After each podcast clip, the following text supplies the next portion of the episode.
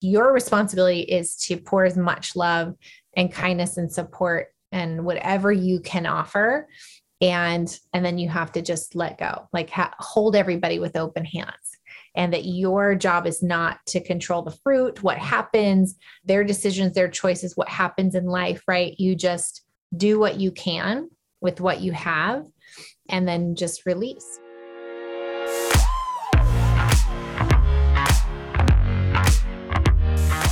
Self leadership can be lonely.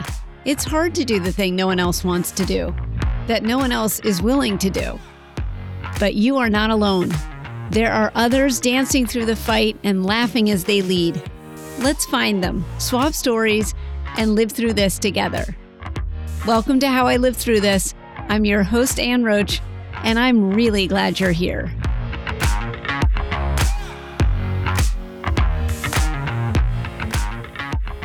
I am so humbled and grateful to be speaking with Teresa Goines today. Teresa is the founder and CEO of Old Skool Cafe, a supper club run by at risk youth in San Francisco, which provides training, jobs, and a second chance at life for youth coming out of incarceration and foster care. Teresa's experience working with gang affiliated youth as a juvenile correction officer impacted her life in a way that changed her forever. Their stories gave her an in depth understanding of how many young people end up on such a destructive path and compelled her to find a solution to the hopelessness she saw in the lives of incarcerated and forgotten youth. Teresa's mission is to permanently break the cycle of incarceration by giving young people hope, economic opportunities, and training in a supportive environment where they can grow emotionally, physically, and spiritually. Welcome, Teresa. I am so, so glad you're here. Oh, thanks so much for having me, Anne. It's a it's a privilege.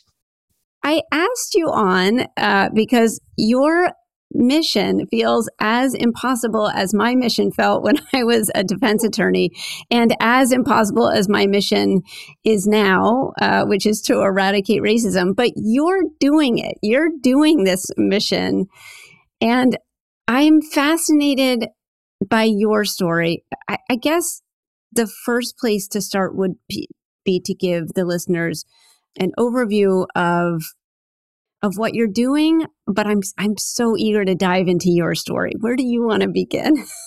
oh, sure. Well, wherever you would like to start, but um, yeah, I mean, um, just kind of an overview of what we're doing right now. Actually, this year we celebrate our 10 year anniversary that we've been a full jazz supper club open to the public.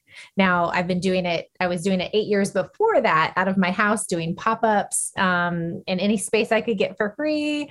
And so, really, 18 years, but 10 years as a full restaurant in San Francisco. So, that is, you know, I believe such a blessing and a miracle.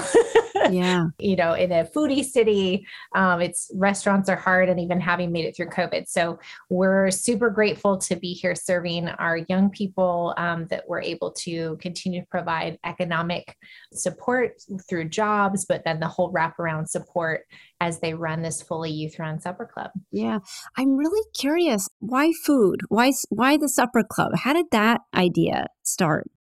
Yeah, um, I always like to say because I didn't know better. you know how sometimes uh, they'll talk about people innovate often outside of their field of experience. So mm-hmm. that was the case with me.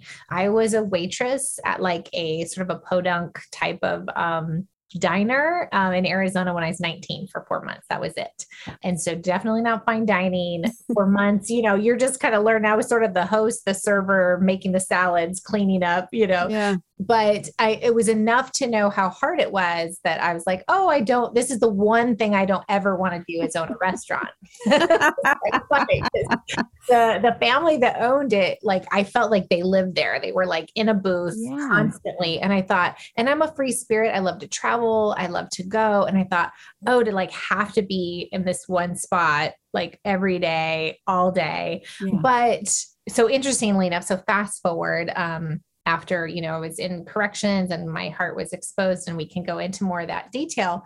But then I'm in San Francisco and I'm trying to, I feel very passionate about finding a solution to solve this like revolving door of incarceration and youth that are stuck in this cycle and can't get out and nobody's hiring them because they have a felony and, you know, all these pieces. And I'm in San Francisco and I'm looking around to where a lot of the jobs are. Mm-hmm. And you know probably 30% are in hospitality the, the hotels the restaurants the and then i started looking at wow how much servers were making in tips and and that you could go in as a dishwasher and a lot of the general managers and um, chefs and owners had started out as a dishwasher or a mm-hmm. host and so wow what i love about this is the opportunity that you don't have to come in with a degree you don't have to come in with any training and some of the best in the industry had just learned on the job and worked their way up so it was a lot of these pieces that i thought oh my gosh this this is such a great entree or way in for our youth mm. to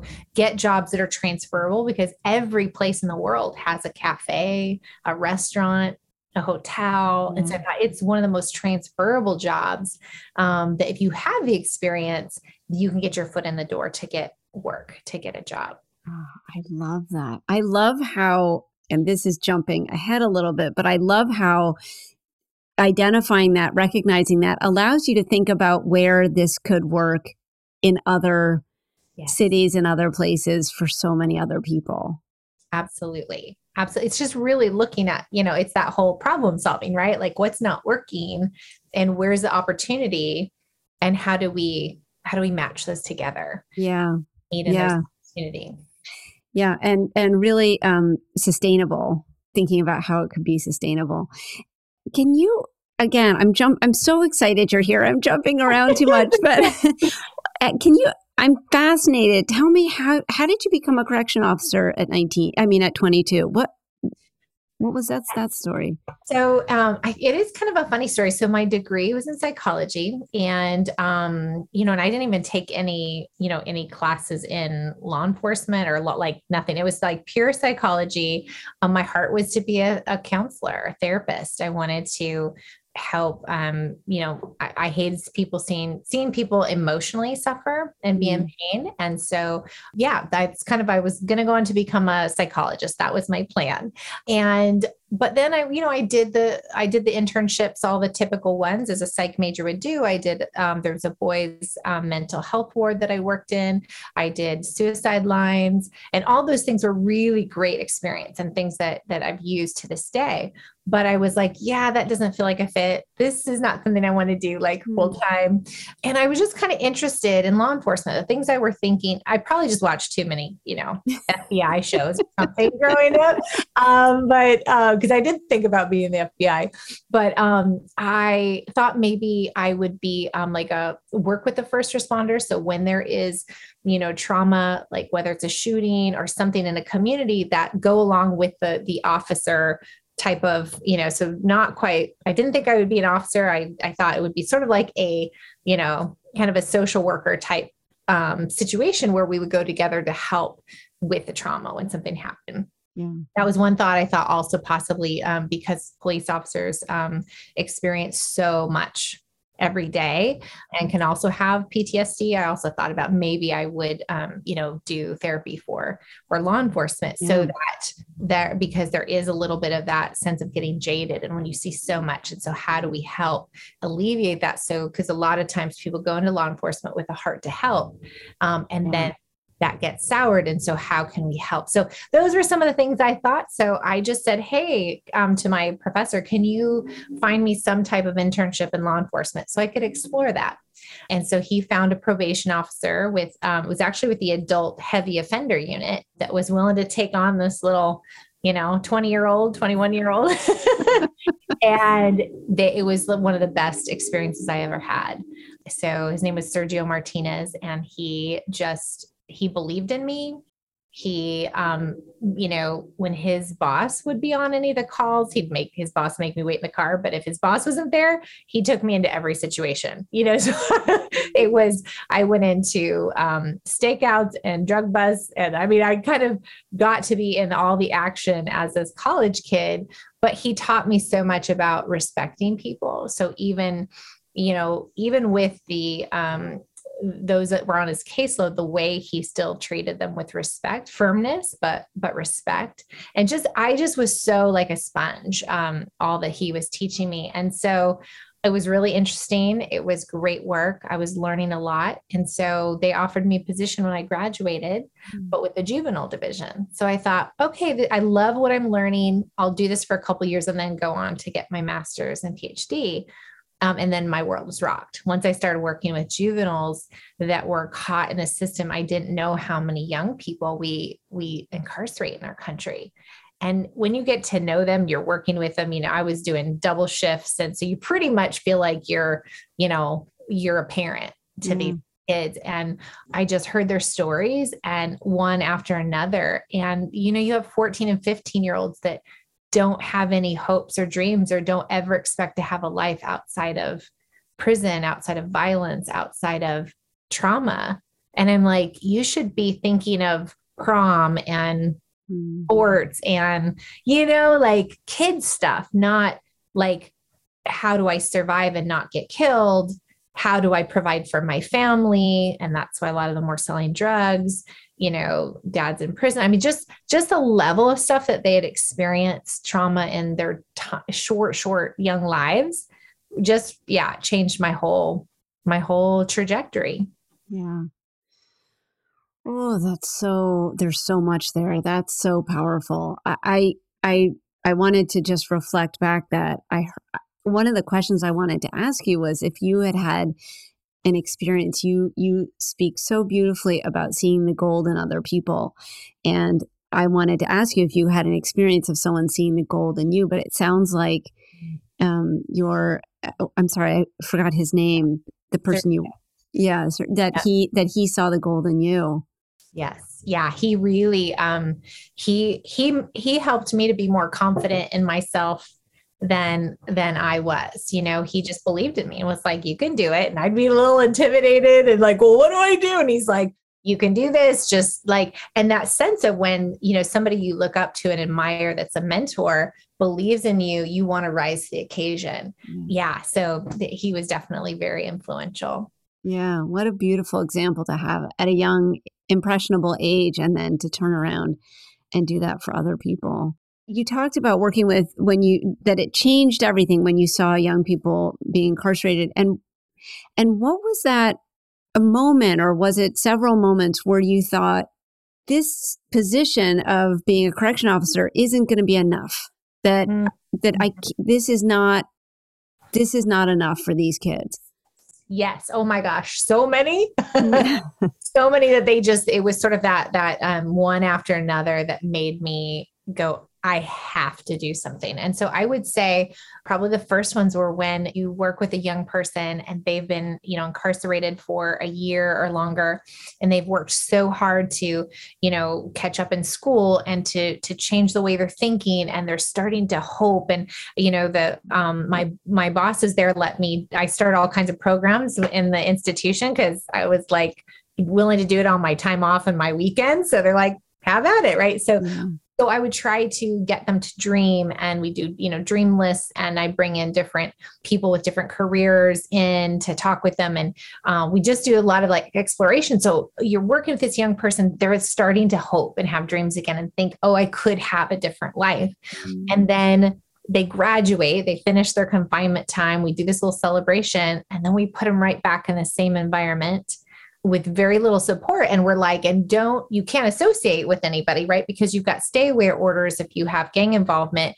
And right. with all your friends and your cousins and your family are in, are in that gang okay so i'm supposed to walk away from my only support system and family. Mm-hmm. and then and now i've got a felony so i'm trying to go and do legal work but nobody will hire me. And i mean you know, and then there's trauma at home, and there's, I mean, just uh, I mean, with these poor kids, we'd be like, here you go, now do good. Yeah. Hero support and possible. And I just, and so they would call, they would call the institution to talk. And they would, I mean, because they felt safe, they felt cared about, and they would say, I want to come back. And that kind of broke me when I started hearing, you know, teenage boys say, I'd ra- I felt safer, I felt I want to go back to jail because I felt better there than I do having my freedom. That for me, that was that was one of the major breakers that I was like, okay, like this is this is broken. And if we can't provide their children, you know, their teenagers, they're trying to find their way in the world, and we are the adults in society. And so they're literally asking for help, calling a jail and saying, help me. And I want to come back. And my hands are tied because, you know, in an institution i couldn't i couldn't go out and hey i'll pick you up and we're going to go you know hit the pavement together and so that's where i started going we have to have something for when these young people get out that literally wraps them around um, with the support they're asking for and the help they're asking for and to and to call out that gold and show them you are valuable you can do anything you want to as well as preventing before they even get there Oh my God, that's so good. I, that just makes me tear up. I, it's just beautiful and and heartbreaking, heartbreaking. I mean, that was my experience as a as a public defender. It's right. I loved my clients. I loved the work. I loved my clients, but there was this element to you know banging my head against a wall or their oh. head against the wall because even when I made progress for them, there was so much more uh, in front of them in their way, and it just felt impossible. But that brings me to this question, Teresa, which is I had that feeling. I was frustrated and I ended up, that's not why I left law, but I ended up leaving law I did not, however, get really creative and build something from scratch and, you know, create this whole thing from nothing that you did. How did you do that?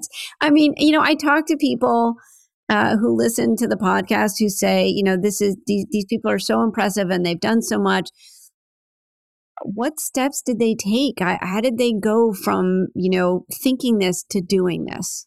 Oh, I love that's such a great question. I love that you asked it because it's one of my favorite things to speak on. When I get invited to speak, one of my favorite things is to basically give you my um, resume of uh, disqualifications.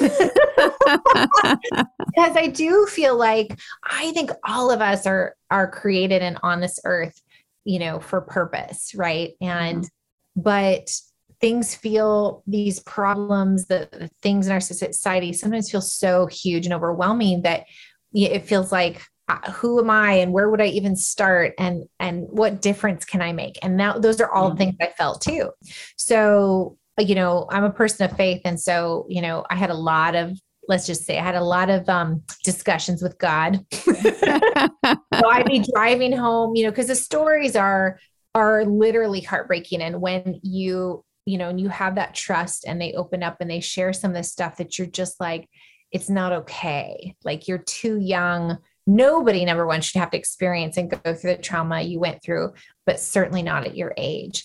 And I would, you know, I'm wearing as a in the the boot camp it was combat fatigues right? So mm. i'm i'm dressed tough as a you know like military style you know and i'm supposed to be you know having a being tough you know and i'm literally bawling the whole way home going god this is okay. This is not okay. You've broke my heart for you've opened my eyes now and my heart to how many young people we're literally throwing away in our society that are so precious.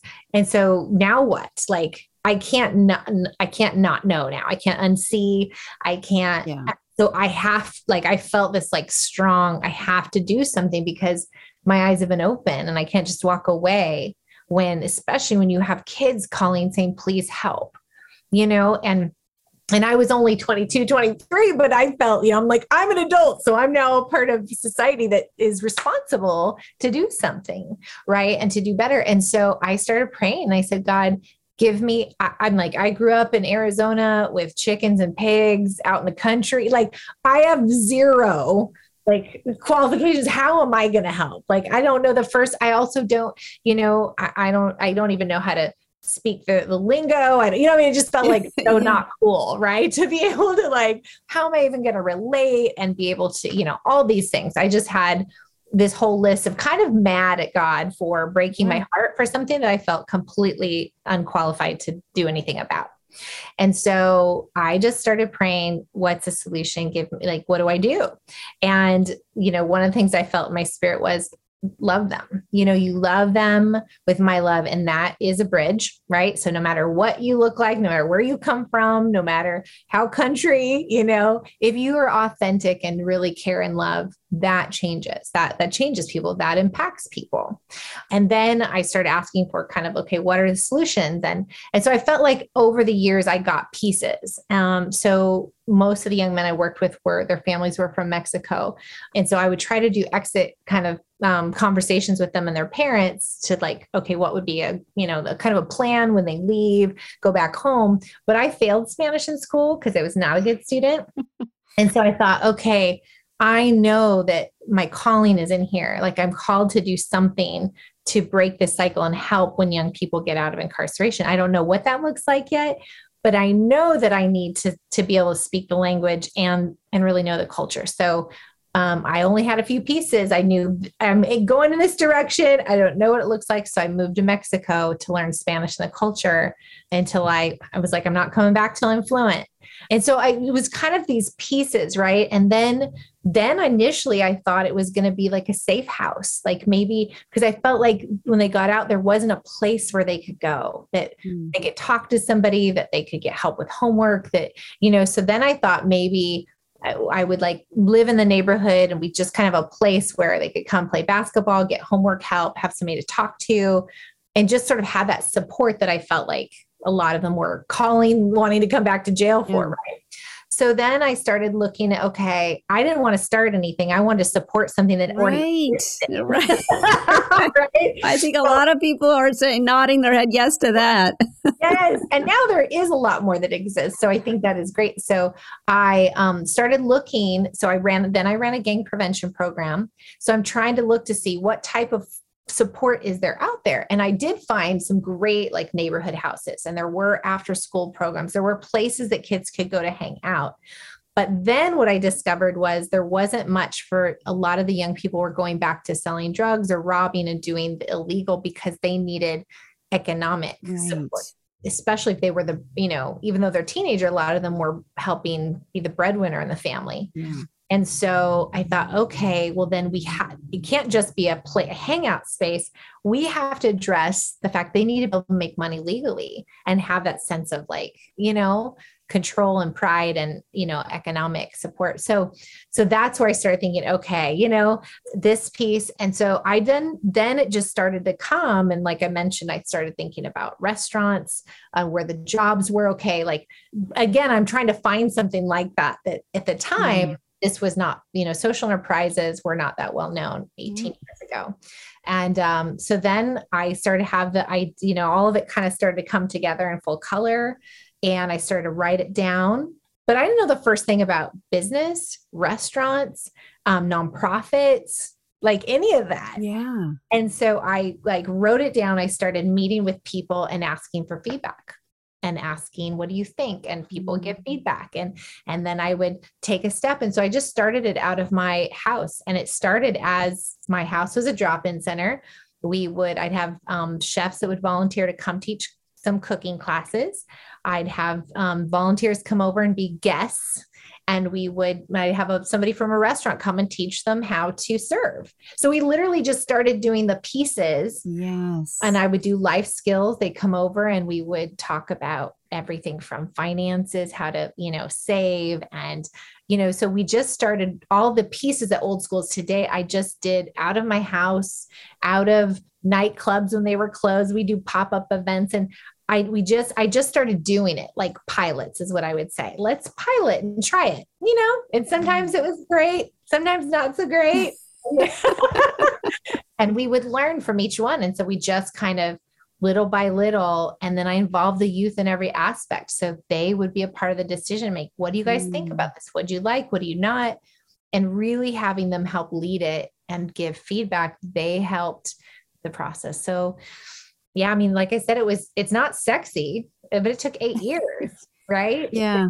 Eight years before we actually got an open full restaurant. So it was a process. Yeah. Oh God, there's so many great nuggets in there. That idea of you just just take one step, just the one step that's in front of you and try it. And then the thing that really strikes me too about what you're saying, Teresa, is oh, there's so many things. But there's this there's this other piece of that that word love is so prominent in everything about you and everything about old school.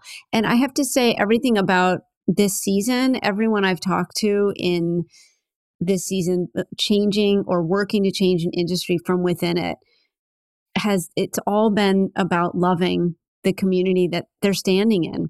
And the thing that's really striking me about what you're saying is that you weren't doing this for a community, you were doing this with a community and because you really love them. And that's that makes all the difference in the world yeah it really i mean it's a it's we we said youth run supper club and we really meant it i mean from the name was um was a, a youth came up with old school. Because mm. I wanted I was thinking like you know the kind of 1920s 1940s I had one of my young men when he got out of jail come and try on some outfits. I'm like what do you think? If they think it's stupid you know like then it wasn't gonna fly. So I was like you know Matthew what do you think about this? And he's trying on the full like the fedora and the you know, the chain, like the pocket watch. And he said, well, um, the original name was Give Them a Voice Youth Dinner Theater. Little nonprofity sounding. And I said, you know, doesn't, it's not a great name, but that's my heart is I want our young people to have a voice and a platform that people hear and listen and see them. Mm-hmm. Uh, he's like, well, why don't we call it old school? Because if we're going to wear these type of outfits, it's kind of like going back to old school. And I was like, oh, I like that so um, you know to, to the colors to i mean they just to even the building helping you know build leading like sometimes when we were doing an event at my house i would disappear for a little bit just so they'd have to you know because yes. they would default to what should i do? And i'm like what do you think? You know? And so sometimes i just sneak out so they'd have to figure it out and trust their decision. So yeah it's pretty special when they're they are truly you know leading it. And i wanted i want people to come in and see that they're the hosts they're the servers they're the chefs the busters the dishwashers the entertainment. Like mm. they they really are like the adults are there supporting and and training but they're out front and they're doing it. And man what's possible when yeah we just support the talent and the gifts and the gold mm. that's already there that's so good. You talk about, and I've heard this too with nonprofits. It's your job to work yourself out of a job, and and um, and there is you know when that's done really genuinely, really authentically about when that's done really genuinely and really authentically. There's such a difference between that and kind of the I'm coming in and giving you money and telling you what you should be doing kind of work that we see so often. Yeah. Oh, that's so good. One of the things that I find really fascinating about either being within being in an industry and trying to change it or working with an industry or an organization or an institution is you have to be able to dance and navigate the complexity. It's not black and white. Mm-hmm. And I love the the gray area that's my happy place. Um, and I'm just curious.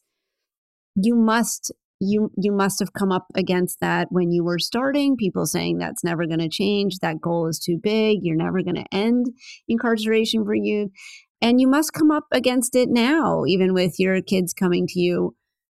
How how do you dance through that? How do you live in that complexity? Hmm. Oh, that's a good question. And um, it's a hard, I mean, it's, I think a lot of it is hope, you know, uh, hope and open hands. And this is, you know, what I also try to, you know, share with my staff is that, you know, our job. So I believe as we were talking about love, that love doesn't return void.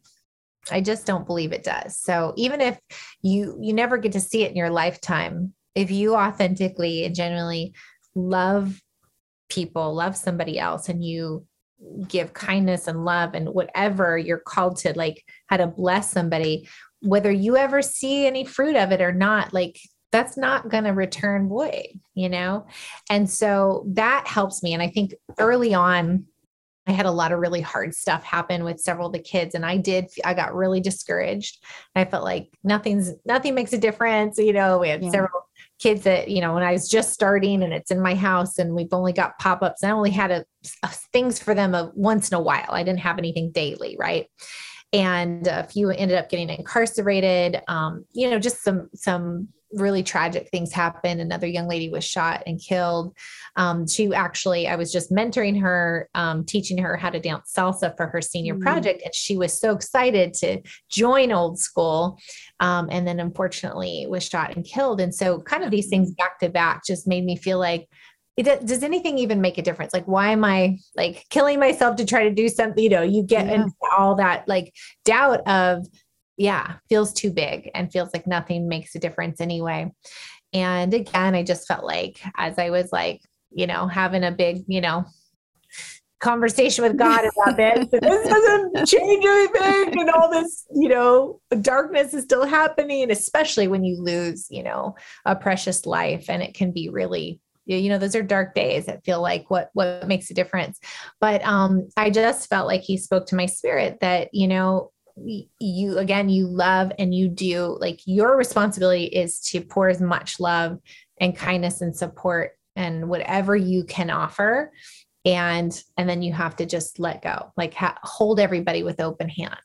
And that your job is not to control the fruit what happens their decisions their choices what happens in life right? You just do what you can with what you have and then just release, you know? And that was life saving for me because I had to keep hoping that even if I didn't see it, that it was making a difference. And of course, now with many more years down the line, I'm so grateful I didn't give up because we have got to see um, a lot of that fruit and also you know letting go of the of the outcome that it's okay if i don't see the fruit. We'd love to see the fruit and i, I still want to see it every day. It's so encouraging you know you get those messages that a, um, a youth comes back and says thank you so much and uh, you know they tell you the impact and you're like oh that's such a gift.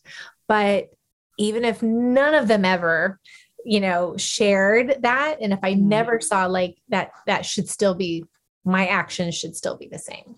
Yeah. And I, it occurs to me too, as you're saying that, and as I was hearing, as, as I was watching you say that, it was filling me as well. That when when you show up in love, when you show up with love, it fills you.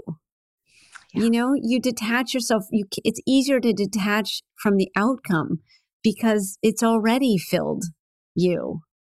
Yeah. Yeah, that's so beautiful.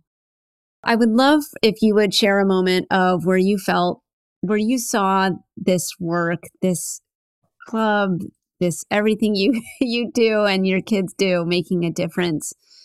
Mm. Yeah, I, I mean, there's there's so many sweet ways, and I love I love sometimes to focus on the things that are smaller that may not be as tangible because again in our world of corporate everybody loves like you know statistics of huge you know um, this young person came out of jail now they're at harvard right right like, right yeah, you know? right but you know the reality is as human beings our journey one of our values is um, a transformation is not a straight line and so success um, and transformation is often very, you know, up and down, up and down, up and down. I know for me, like, you know, goals or things I have, like, I'd love to just be like, I decide and then man it's all upwards and forward right? But it's like oh i've got good intentions. And then a week or two and then like oh you know and yeah. back to my old patterns and yeah. you know, like that right? Why am i not working out? Why am i not you know?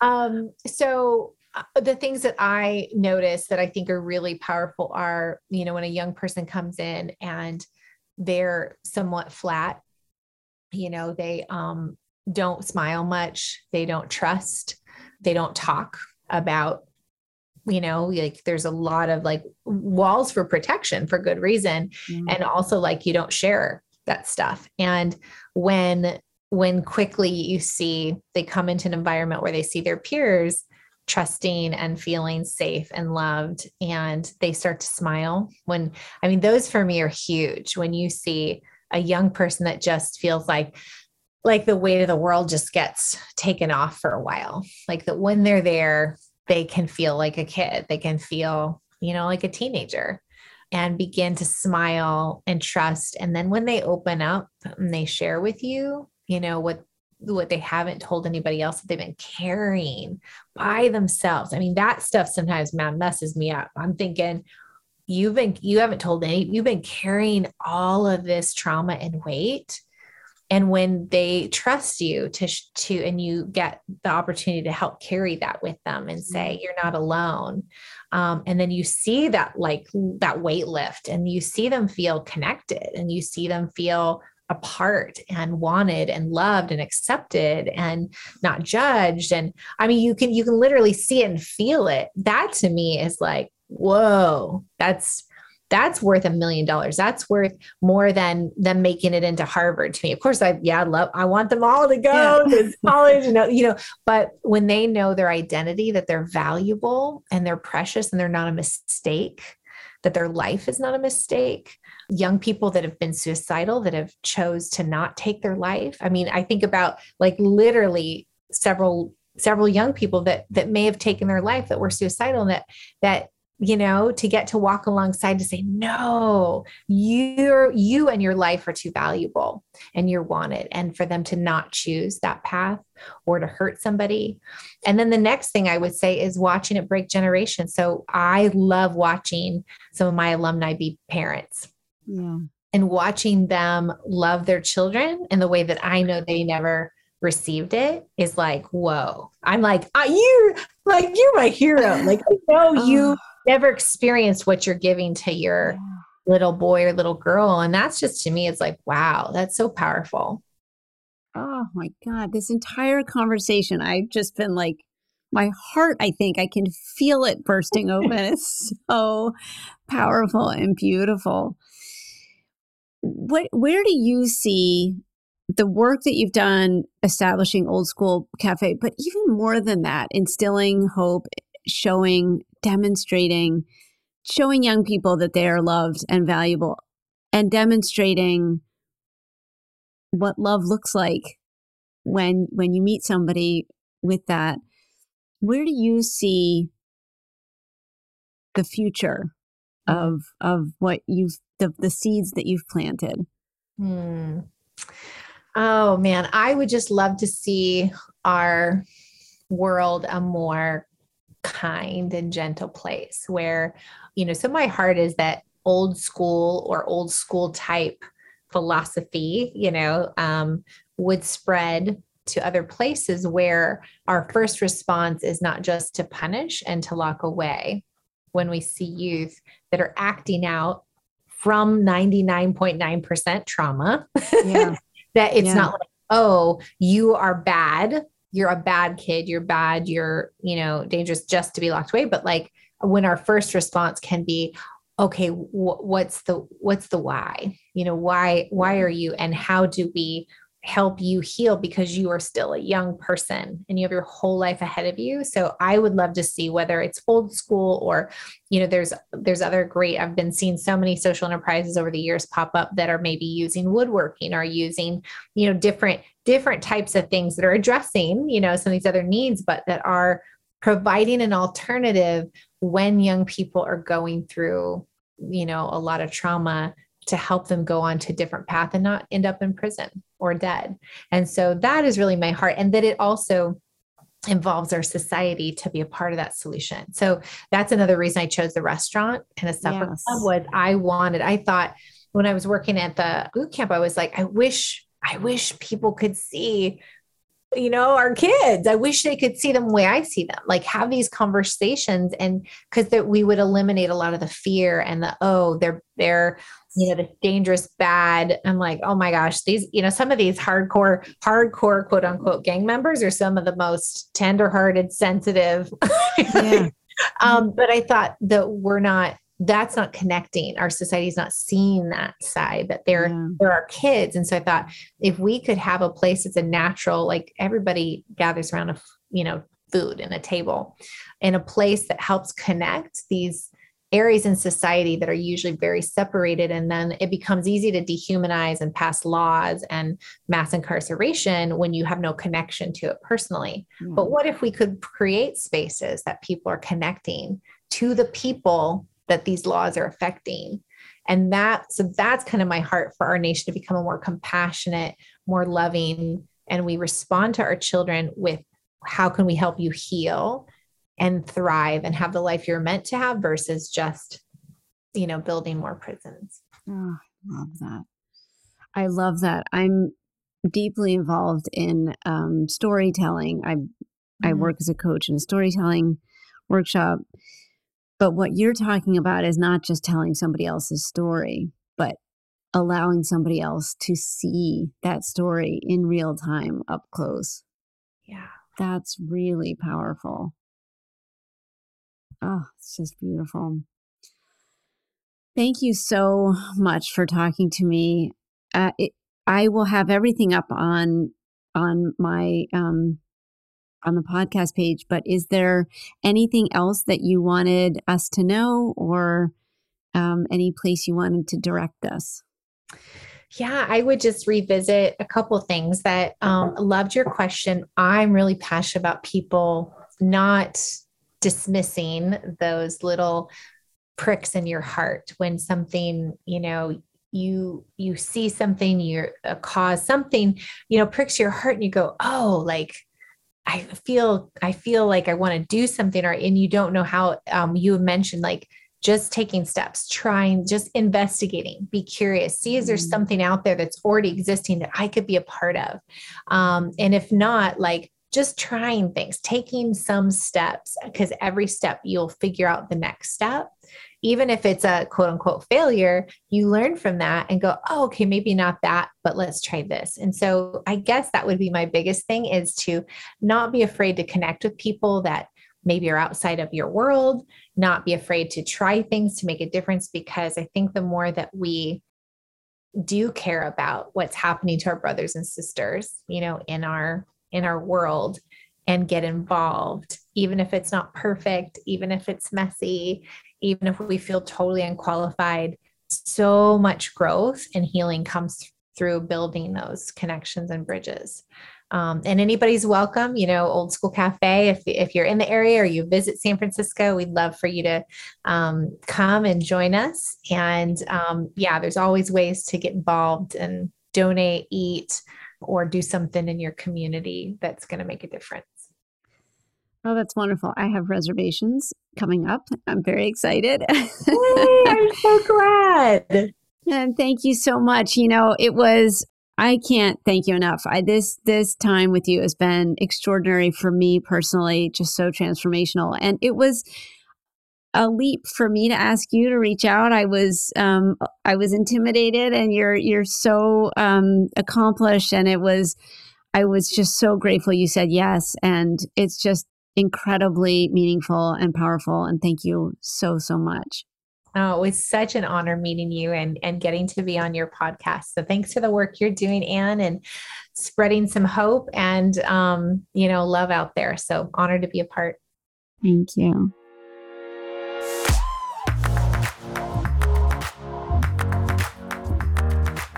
The word philanthropy is derived from the Greek word philos, which means loving, and anthropos, meaning human. So philanthropy is, at its core, loving humans. Love is the common thread running through all of my interviews this season. Every one of my guests loved the community they stood in enough to want more for it. They took steps, small at first, grounded in love and belief in their community, which yielded unexpected and beautiful outcomes for themselves and others. When looking at philanthropy through the lens of love, every action is an important action, and everyone can lead from where they stand. What community do you love? You may already be a philanthropist. Do you give your time or share your talents? Or make connections or give that extra money because you love and believe in your community? That's the definition of philanthropy. So, where do you see the opportunity to be more intentional, go one step further than you already do?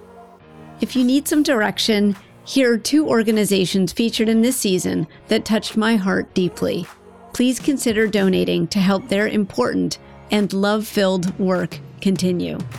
Old Skool Cafe at oldskoolcafe.com. That's O L D S K O O L C A F E dot com. And New England Blacks in Philanthropy at nebip.org.